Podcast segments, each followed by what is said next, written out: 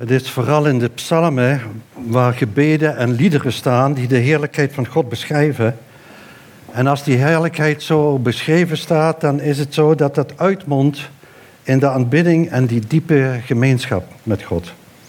En in Psalm 27, vers 4 zegt eh, David dat hij vooral één ding is wat hij in het gebed aan de Heer vraagt.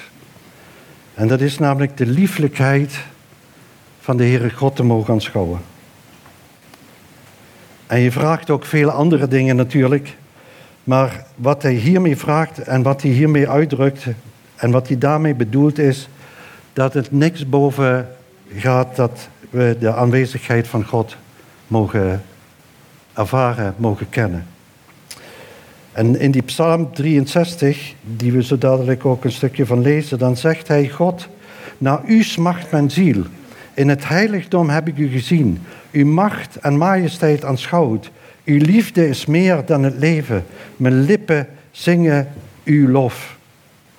Als David God in zijn aanwezigheid aanbidt, dan zegt hij: Dan wordt mijn ziel verzadigd met overvloed.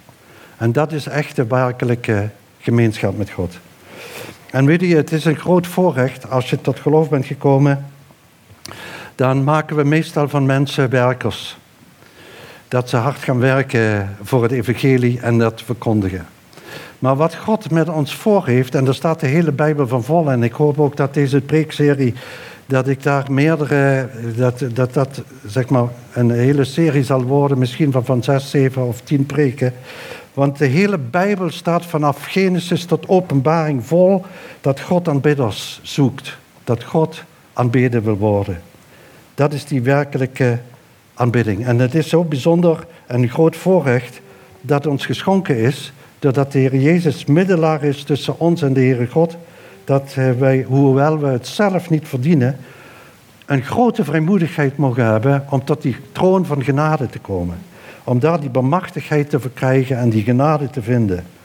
En dat moet ons onherroepelijk, als je voor die troon van genade bent, als je ziet die bemachtigheden en de genade van God, als je de Heer Jezus mag ontmoeten, dat brengt je tot aanbidding. En daar wil ik graag met jullie over nadenken. Ik lees graag Psalm 63, vers 1 tot 9. Die psalm zal ik op het einde eigenlijk pas gaan behandelen van de preek.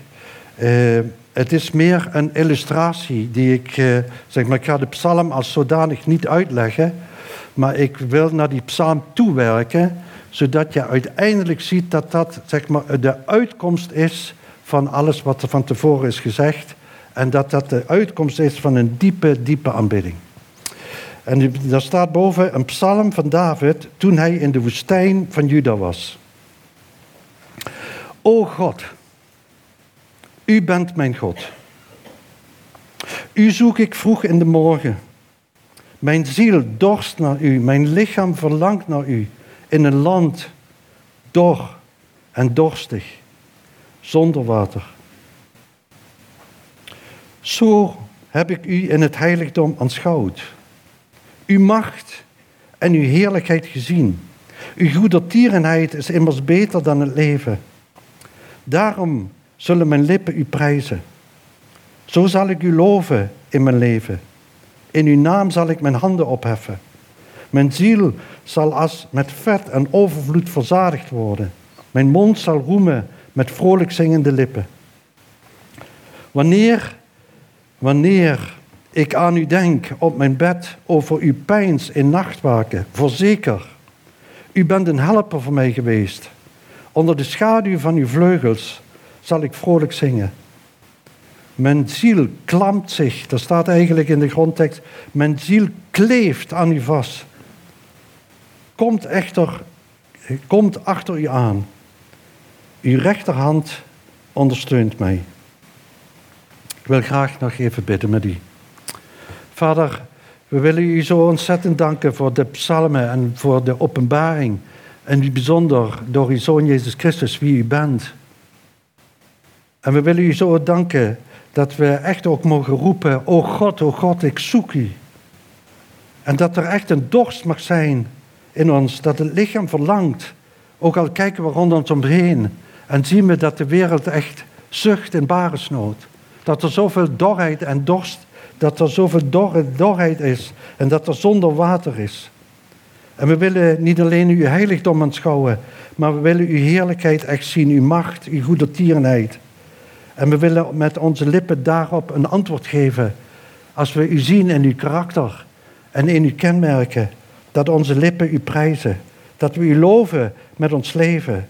Dat we in uw naam onze handen opheffen. Heer, we willen u ook in deze prediking echt gedenken, overpeinzen wie u bent. Dat u een helper bent, een schaduw. Willen we vluchten onder de vleugels. Om daar uw lof te prijzen. Onze ziel klampt het ook aan u vast. We willen verkleven aan u. Achter u aan, aankomen. Zodat we echt ook mogen zien in de moeilijkheden waar we zijn. Dat uw rechterhand ons ondersteunt. Dit bidden we u zo door de prediking heen. In Jezus' naam. Amen. Ik eh, ben zelf erg eh, zeg maar, eh, bewogen met het hele thema. Ik heb eh, natuurlijk in mijn leven veel over aanbidding gelezen en heel veel ook echt me uitgestrekt om een echte aanbidder te zijn. Maar nu in deze bijzondere fase van ons leven en ook in de dingen waar we eigenlijk zo mee bezig zijn, werd ik een paar weken geleden al erg bepaald bij het, aan, het aanbidden van de Heere God. Ik, uh, ik doe dat heel, heel, met heel veel overgave. En ik uh, wil daar, zeg maar, in die prediking, dat is eigenlijk een voortvloeisel daaruit. En ook de behoefte om de gemeente echt te dienen in het verder brengen in het aanbidden van de Heere God. En een leidraad van die, die tekst die we als leidraad nemen, dat is eh, Johannes 4, vers 23 en 24. Die tekst die zal ik eh, steeds projecteren. Laat die tekst maar zien. Er staat, maar de tijd komt en is er nu dat de ware aanbidders de Vader zullen aanbidden in geest en waarheid. Want de Vader zoekt wie hem zo aanbidden. God is geest. En wie hem aanbidden, moet hem aanbidden in geest en waarheid. Dat is een vers u moet het in, thuis in de context lezen. Het is een prachtige ontmoeting die de Heer Jezus heeft met een Samaritaanse vrouw. En die Samaritaanse vrouw die is al totaal verwonderd dat een Jood, eh, en ook blijkt in dat hele gedeelte, er staat dat Jezus moest door Samaria, eh, Samaria gaan. Dat moeten, dat heeft te maken dat hij deze vrouw moest ontmoeten. En dan is er een, een ontmoeting vindt er plaats. Zij is zeer verwonderd, want Joden die gingen niet om met Samaritanen. Ze is zeer verwonderd dat de Heer Jezus haar aanspreekt. En dan gaat het eigenlijk over drinken, dat hij vraagt eh, om te drinken. En dan ontspint zich, eh, dan uh, komt er een gesprek tussen haar en, en de Heer Jezus die dat zoekt. En dan komt ze eigenlijk op het thema van elk mens. En dat is namelijk uh, ieder mens uh, aanbidt iets of iemand. Er is niemand, Romeinen 1 laat dat ook zien, ik kom er de volgende keer bij uw leven en welzijn en kom ik daar zeker op terug. Iedereen zoekt iets of iemand te aanbidden. En deze vrouw die heeft dat ook en die vraagt dan aan de Heer Jezus eigenlijk de vraag van waar moeten we aanbidden? Want de Samaritanen die kwamen op de berg Gerizim kwamen ze samen om de Heere God te aanbidden. En de Joden die kwamen samen in Jeruzalem, in de tempel. Eerst was het in de tabernakel en daarna kwam die tempel. En dan was echt de vraag van, waar moeten we aanbidden? En de Heer Jezus die geeft er het antwoord op. En die zegt namelijk niet waar we moeten aanbidden, maar wie we moeten aanbidden. En hoe we moeten aanbidden. En dat is heel bijzonder. Hij geeft dus echt aan dat, uh, dat de Heere God aanbidders zoekt. Ik weet niet of dat impact op u maakt. Dat degene die almachtig is, alwetend, alomtegenwoordig, die uh, de hemel, de schepper van hemel en aarde, de, de, degene die ons de adem geeft, elke ademteug die je neemt, staat in handelingen, die is door God gegeven. En als er dan staat, de Heere zoekt Hij zoekt aanbidders. Er staat, zeg maar, vaak dat uh, mensen de Heere God moeten zoeken. Er staat vaak een oproep dat we uh, worden opgeroepen om de Heere God te zoeken. Maar de teksten die me diepst raken, dat is dat als de, daar staat God zoekt. God zoekt. En een van die voorbeelden is bijvoorbeeld in Ezekiel 22, vers 30. Daar gaat, daar gaat aan vooraf dat er een groot onrecht is. Priesters die verrijken zich. God in het midden wordt ontheiligd. Ieder eh, sluit daar de ogen voor. Er zijn enorm veel religieuze samenkomsten. Er wordt zelfs in visioenen gesproken. En eh, zijnde als van de Heere God. Vreemdelingen worden uitgebuit. En dan staat er die hartverscheurende oproep in Ezekiel 32, vers 30. Dat de Heere God zegt, ik, de Heere God, zocht naar iemand onder hen. Die een muur kon optrekken en voor mijn aangezicht in de bres kon staan voor het land. Zodat ik het niet te gronden hoefde te richten. Maar ik vond niemand. De almachtige, alwetende, alomtegenwoordige, soevereine God moet zoeken en vond niemand.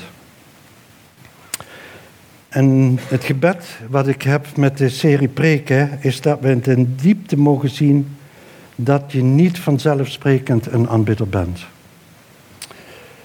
Want is natuurlijk een geweldige, er zijn natuurlijk geweldige vormen in onze tijd waarin muziek je diepe emotie raakt, je de handen opheft en vanuit die diepe emotie je God wil naderen.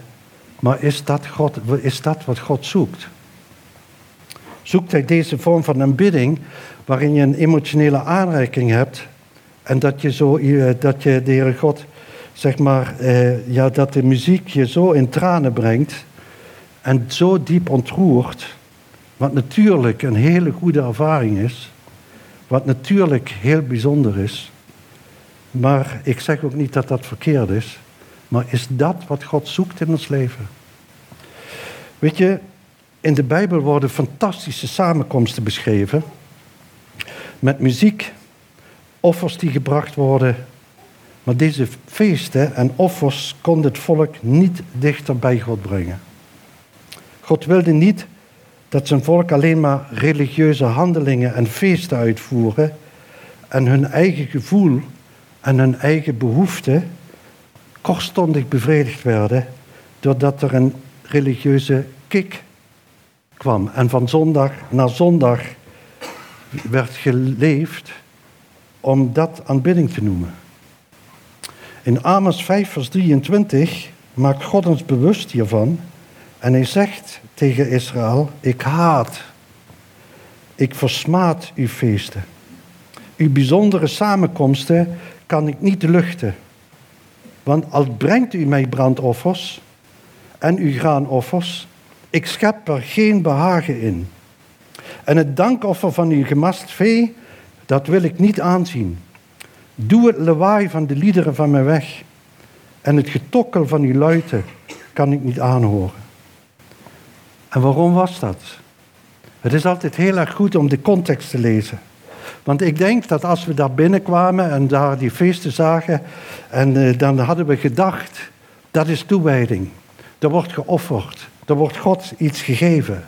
En daar staat dan waarom die. die, die uh, en dat blijkt gewoon dat in Amos er helemaal geen toewijding is. Het hele morele karakter van het leven toen was onafhankelijk. En die zogenaamde aanbidding was niet een gevolg, en dat is heel erg belangrijk, daar gaat de hele preek over. Het is namelijk niet een gevolg van het kennen van God. Want gevolg, ik vond het de, op, de, de opbouw van de, van de zangdienst vanmorgen was de opbouw van de preek. Er wordt eerst, Gods naam wordt er eh, genoemd. Ik kom daar zo dadelijk op terug. U zag een lied waarin de namen van God werden bezongen.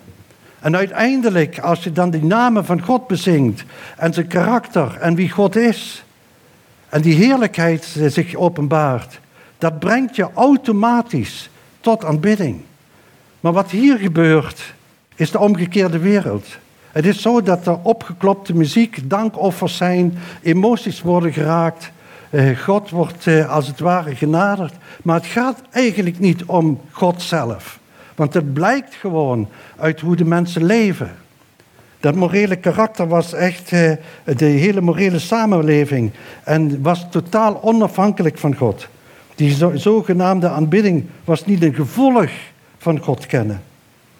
En het gevolg was ook dat ze niet korter bij God kwamen in hun relatie. Maar juist bleek dat er een veel grotere vervreemding aan, aan uh, plaatsvond. En waarom begin ik nu eigenlijk in die hele serie ook soms met, met uh, waarschuwing? Het is zo dat de Heer Jezus zegt tegen die vrouw in Johannes 4, vers 22: U aanbidt wat u niet weet. Er was wel aanbidding. De Samaritanen die aanbaden ook. Maar daar werd, Jezus zegt, u aanbidt wat u niet weet. Maar wij aanbidden wat we weten. Want de zaligheid is uit God. Dus eh, je kunt aanbidden zonder kennis. Zonder dat je weet wie je aanbidt. Om God te naderen en Hem op een welbehagelijke manier, ik heb het zo genoemd, voor Hem een acceptabele manier te aanbidden, moet je kennis van Hem hebben.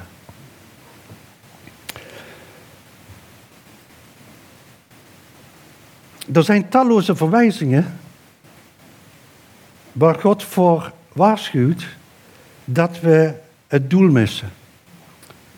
En denken goed bezig te zijn.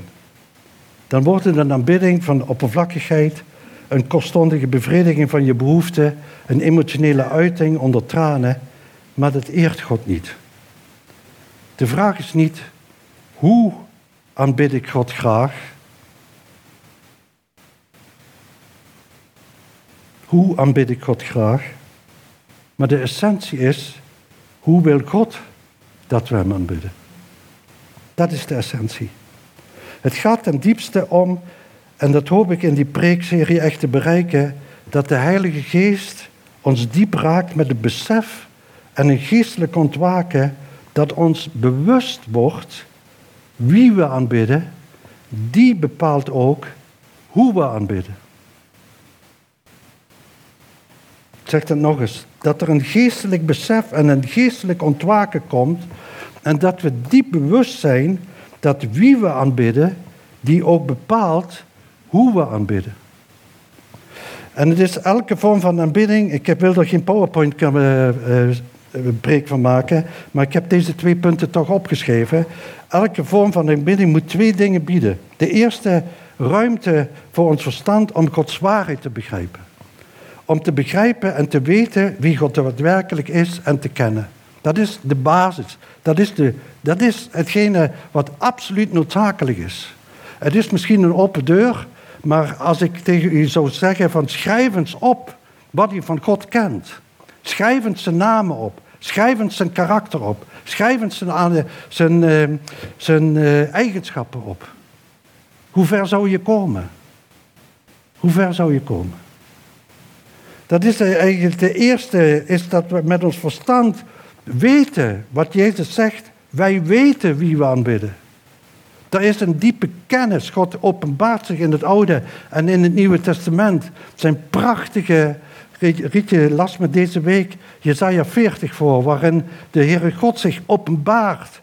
En prachtig, eh, prachtig om het te lezen. Prachtig om het te lezen.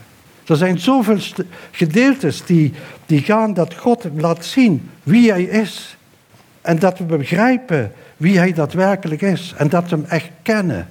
En kennen we, daarmee bedoel ik steeds weer opnieuw, dat er een hartskennis is. Niet een intellectuele kennis, die is natuurlijk heel erg belangrijk. Je moet heel veel, ik, ik, ik, ik vind het prachtig om veel te lezen, tot me te nemen, te memoriseren, te denken erover. Maar het moet uiteindelijk in mijn hart dalen. Dat ik echt dat, die diepe eh, hartskennis ken om in die relatie met de Heer God echt te groeien. En het tweede wat belangrijk is, dat laten we maar zien, dat we met ons hart de schoonheid van die waarheid beantwoorden. Weet je, die kennis van God, die gaat je uiteindelijk gaat je brengen dat je die, die schoonheid beantwoordt en dat je een bijbelse waarheid, zo heb ik het gezegd, dat wil zeggen dat ons gevoel door die bijbelse waarheid in vuur en vlam gezet wordt en met bijbelse hartstocht tot uitdrukking wordt gebracht. Dat vind ik, dat is, iets, dat is zo bijzonder om op die manier echt God te naderen. Dat je weet van, Heere God, u bent God. En dan ga je hem naderen op zijn karakter. En dat je dus zegt van, Heere God, ik wil die namen van u, wil ik kennen. Die namen die daar bezongen werden. De Heer is mijn herder. Dat je God nadert en zegt, Heere God, u bent mijn herder. U koestert me, u voedt me, u leidt me. De Heere zal voorzien is ook een naam van de Heere God. Dat je in nood bent en je zegt, Heere God, u bent degene die heeft voorzien. Vooral op Golgotha heeft hij voorzien. Zodat er daadwerkelijk een diepe eh, eh, nood in mijn leven is vervuld. U heeft daarin voorzien. De Heer is mijn banier. Dan, dan, pak ik dat woord, de Heer is mijn banier. Ik nader de Heere God. Dat is een naam die God openbaart in de strijd tegen Amalek. En die wordt gewonnen. En dan staat er, wordt er een banier neergezet. De Heere is mijn banier. En de grootste banier die werd opgezet was op Golgotha. Als je nadenkt over die naam, Heer, u bent mijn banier, u bent de overwinnaar. De Heer is mijn gerechtigheid. De Heer is vrede, of de Heer is vredevorst. De Heer is mijn heelmeester. De Heer is overwinnaar.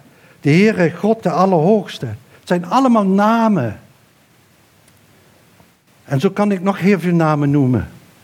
Gewoon opschrijven doe ik dat in mijn dagboek voordat ik begin te aanbidden. Heer, u bent mijn heermeester. U bent mijn herder. U bent de gerechtigheid. U bent mijn vredevorst. U bent, en dan begin ik met, u bent de Almachtige, de Alomtegenwoordige. U bent soeverein. En dan vul ik me met deze karaktereigenschappen, met die onvoorstelbare majesteit, die heerlijkheid, die niet met woorden te omschrijven eh, majestueuze Heere God. En dan komt de eigenschappen. Eén vers daarover. Als Mozes vraagt, laat me uw heerlijkheid zien. En dan zegt, komt de Heere God bij hem en hij roept dan zijn naam. Hij moet wel in die rots geschuild worden, want die heerlijkheid van God zou hem gaan verteren. Maar dan roept God over zichzelf uit. Toen ging de Heer bij hem voorbij en riep hij, Heere, Heere, God. Dat zegt God over zichzelf. Hè? Dus dat is niet dat, dat Mozes hem aanbidt en zegt, Heere, Heere. Nee, God ging aan hem voorbij en openbaart zich aan, de, aan, aan Mozes en zegt, Heere, Heere God, bemachtig en genadig, geduldig en rijk aan goede tierenheid en trouw. Die goede tierenheid blijft bewijzen aan duizenden die ongerechtigheid, overtreding en zonde vergeeft, maar die de schuldige zeker niet voor onschuldig houdt en ongerechtigheid van de, vaders, van de vaders vergeldt aan de kinderen en kleinkinderen tot in het derde en vierde geslacht. En als je dat dan leest en dan zeg je, Heere God, die bemachtigheid heb ik leren kennen. Toen ik gezondigd had, kwam hij me ook in de, in de gevolgen tegemoet. Ik heb die genade leren kennen, uw geduld. En ik wil u daarvoor prijzen. Dan kom je automatisch met een antwoord als je daarop gaat, uh, gaat eh, memoriseren en, en, en, en, en bidden. En dan is er een automatisch, kom je tot aanbidding. Dat is de basis wat ik zei, die ruimte om Gods waarheid te begrijpen en te weten wie God daadwerkelijk is. En van daaruit dat is de basis, dat is het fundament. Dat geeft tot gevolg dat je God aanbidt. En dat heeft dan gevolg dat je vanmorgen, als je in die dienst zit en die, na, en, en die teksten leest, dat je dan Heere God zegt van Heer, u wil ik aanbidden. Want u bent de Heere der Heren. U bent de Heere der Heerscharen. U bent de koning der koningen. U bent het begin en het einde, de alfa en de omega. U alleen wil ik voor uw troon staan. Dat is een kostbaar boekje van Tozer, dokter Tozer. Jeroen en ik die hebben dat zeker, Jeroen heeft het zeker ook gelezen. Het is echt aan te bevelen. Het is een boekje dat heet De rechte kennis van God. Ik heb het bij me. En een ander boekje heet Verlangen naar God. En ik citeer dat, want er staan in dat boekje staan drie citaten die ik, ik denk, ja, dat was toen zo en dat is nu ook zo. En een van die citaten, laat het eerste citaat maar zien, uh, Ian. Dat is, de aanbidding van God is zo waarachtig of onecht als de gedachte die de aanbidder over hem heeft. De aanbidding van God is zo waarachtig of onecht als de gedachte die de aanbidder over hem heeft. Een ander citaat. De gemeente heeft het zicht op de verhevenheid van God losgelaten. En daarvoor in de plaats komt een lager godsbeeld dat de aanbiddende mens absoluut niet kan aanspreken. En de laatste wat hij zei in, de, in dat hoofdstuk, we hebben het zicht op Gods majesteit verloren. En daardoor missen we het gevoel van ontzag en besef van zijn goddelijke aanwezigheid. Weet je, dat diepe besef, dat diepe besef, dat brengt ons hart tot ontroering, brengt die schoonheid en die schittering van Christus in beeld. Dat brengt licht in de duisternis en verlicht ons hart over de kennis van de heerlijkheid van God in het aangezicht van Christus. 2 Korinthe 4 vers 6. Dat is zo indrukwekkend dat als je daarmee bezig bent, soms dan, dan hoor ik, Heer, ik wil u aanbidden, punt.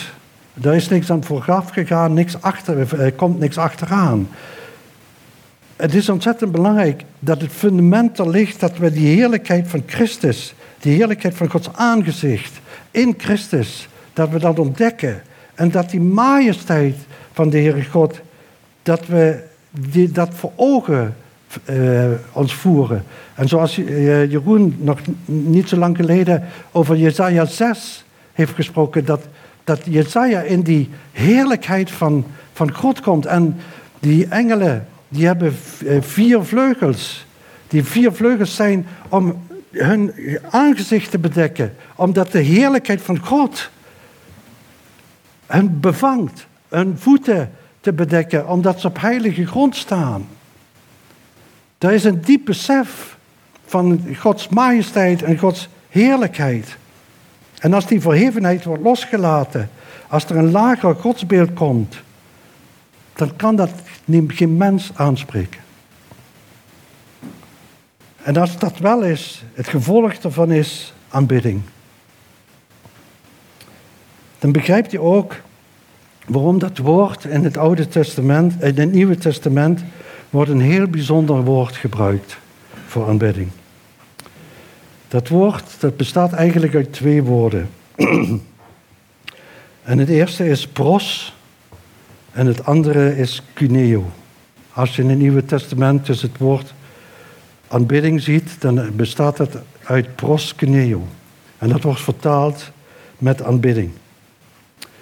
Maar dat woord pros, als het apart genoemd wordt, is dat toe of tegen of bij.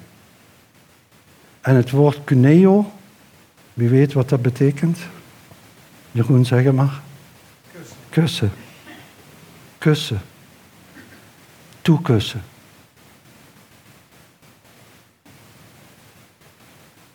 Zo intiem. Zo vertrouwelijk is aanbidding. Dat de Heere God in zijn woord laat opschrijven in het Nieuwe Testament. Aanbidding is het toekussen.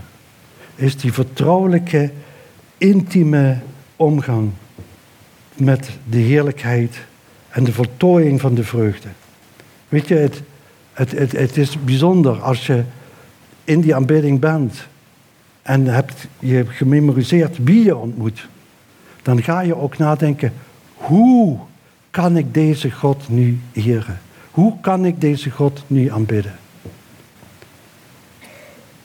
En dan is die uitschreeuw van die aanbidding, zoals we zo dadelijk zullen zien, dat is een voltooiing van de vreugde die je gevonden hebt.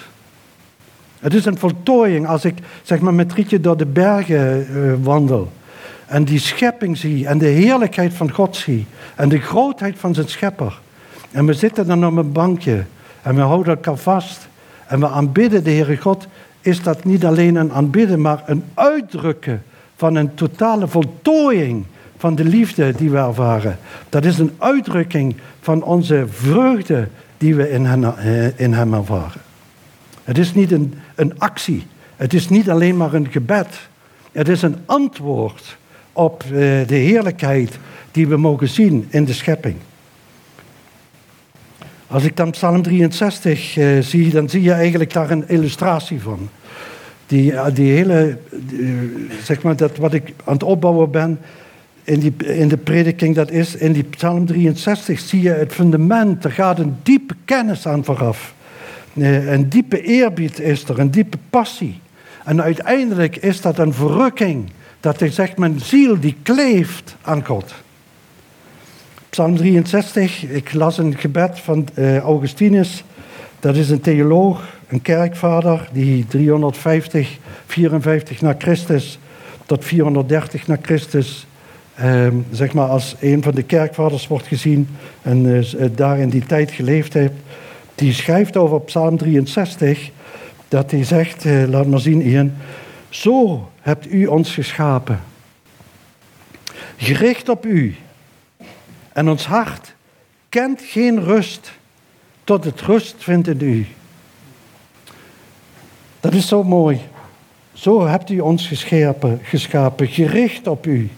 En ons hart kent geen rust tot het rust vindt in u. En zo zie je dan die psalm. Die psalm 63 is een beschrijving waarin eh, David diepe rust vindt in God. Want die psalm die begint met een psalm van David toen hij in de woestijn van Juda was. De omstandigheden waren heel zwaar. In de woestijn in Juda. Het begint eigenlijk, zou je, als je die eerste versen leest, dan zou je denken dat het zeg maar een, een, een klaaglied is. Dat hij zegt van, o God, mijn God. O God, mijn God, ik zoek u in de morgen. Mijn ziel die dorst naar u. Het is namelijk zo dat hij, Psalm 63 schrijft hij van, eh, in de woestijn. En er zijn twee mogelijkheden waarin dat uh, zou zijn. De eerste mogelijkheid is dat hij voor Saul moet vluchten. Dat uh, zijn leven bedreigd wordt. Saul is de koning die David zou gaan opvolgen. En Saul is enorm jaloers en die wil David vermoorden. En dan vlucht hij in de woestijn. Dus hij is zijn leven niet zeker. En een ander gedeelte wat in Samuel, ook in eh, 2 Samuel staat, zijn de hoofdstukken 15, 16 en 17. Dan vlucht hij ook in de woestijn. En dan is het zijn zoon die hem van de troon wil stoten. Dus het waren heel zware, heel zware, moeilijke omstandigheden. En dan is het niet het gebed waar we de vorige keer ook hebben over, over gesproken. Een gebed wat zeg maar naar binnen gaat waar het gaat over schuldbeleidenis, of een bed wat naar buiten gaat, waar het gaat om de noden van de wereld en de noden van jezelf. Want dat zou voor de hand liggen, dat hij zegt, Heere God, behoed me, maak me de koning, breng me in het paleis. Dat hij de omstandigheden met niks daarvan. Het is niet een gebed naar binnen, het is niet een gebed naar buiten, het is een gebed omhoog. Hij begint met een gebed met, met, met, met wie God is. Hij beleidt hoe verknocht hij is aan God. Hoe diep die relatie gaat met God. Als je dat ziet, mijn ziel dorst naar u. Mijn, mijn, mijn lichaam verlangt naar u. Ik heb hier een heiligdom aanschouwd. En dan ging het niet om het heiligdom, maar dan gaat het om zijn macht en uw heerlijkheid, uw goedertierenheid heb ik gezien. En dan volgt automatisch dat er diepe lofprijzing komt. Er is eerst een bewustzijn, wie nader ik? Wie is diegene die God is? En dan komt die diepe lofprijzing. En daarna spreekt hij uit op het einde van die psalm dat er verlossing zal zijn. Mijn ziel dorst naar u, mijn lichaam verlangt naar u. Er is een onverzadigbaar verlangen dat hij zelfs een vergelijk maakt met wat absoluut noodzakelijk is in het leven. Mijn ziel en lichaam, heel mijn leven, mijn hele wezen verlangt naar u. Hij verlangt niet naar het heiligdom, maar hij verlangt God te aanschouwen in zijn macht en in zijn heerlijkheid. Dat is waar hij naar verlangt. Het teelde me op. Die waarheid over God, over zijn almacht, over zijn heerlijkheid die onovertroffen, eh, onovertroffen is. De heerlijkheid, alle heerlijkheid hier op aarde is daarvan een afgeleide. Die zielsverrukking die er dan komt. En dat hij ziet dat het enige wat de ziel van David kan verzadigen, dat is God zelf. Het hoogste goed, dit te kennen, brengt David tot aanbidding. Ik zal u loven, zegt hij dan, mijn leven, met mijn leven, in mijn leven. In uw naam zal ik mijn handen opheffen. Mijn ziel zal met overvloed verzadigd worden. Mijn mond zal roemen en vrolijk zingen. Uitingen van aanbidding die voortkomen uit de waarheid dat hij God kent. Een aanbidding, zoals je dat hier ziet, waarin die diepe intimiteit en die lofprijzing van die, van die ontzagwekkende God alleen maar kan gedefinieerd worden dat hij zegt, er is een omarming en in alle heiligheid uitgesproken, in alle waardigheid uitgesproken. Er is een, vindt een, een, een, een ontmoeting plaats van een omhelzing en een kus.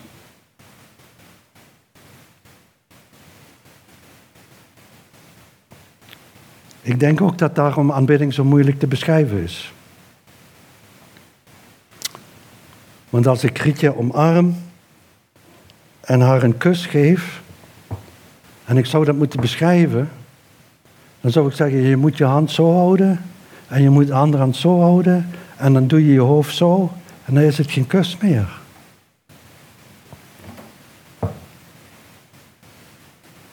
En dat is op een hele intieme, persoonlijke manier om God zo te naderen en te kennen.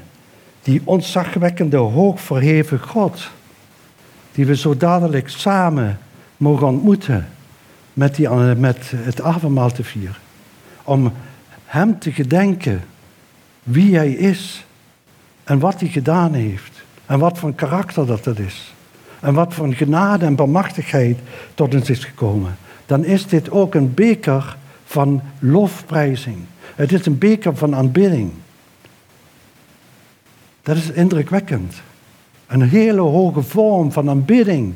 Dat je samen het avondmaal neemt, gaat zitten, samen het brood neemt, gedenkt en uitbarst in aanbidding.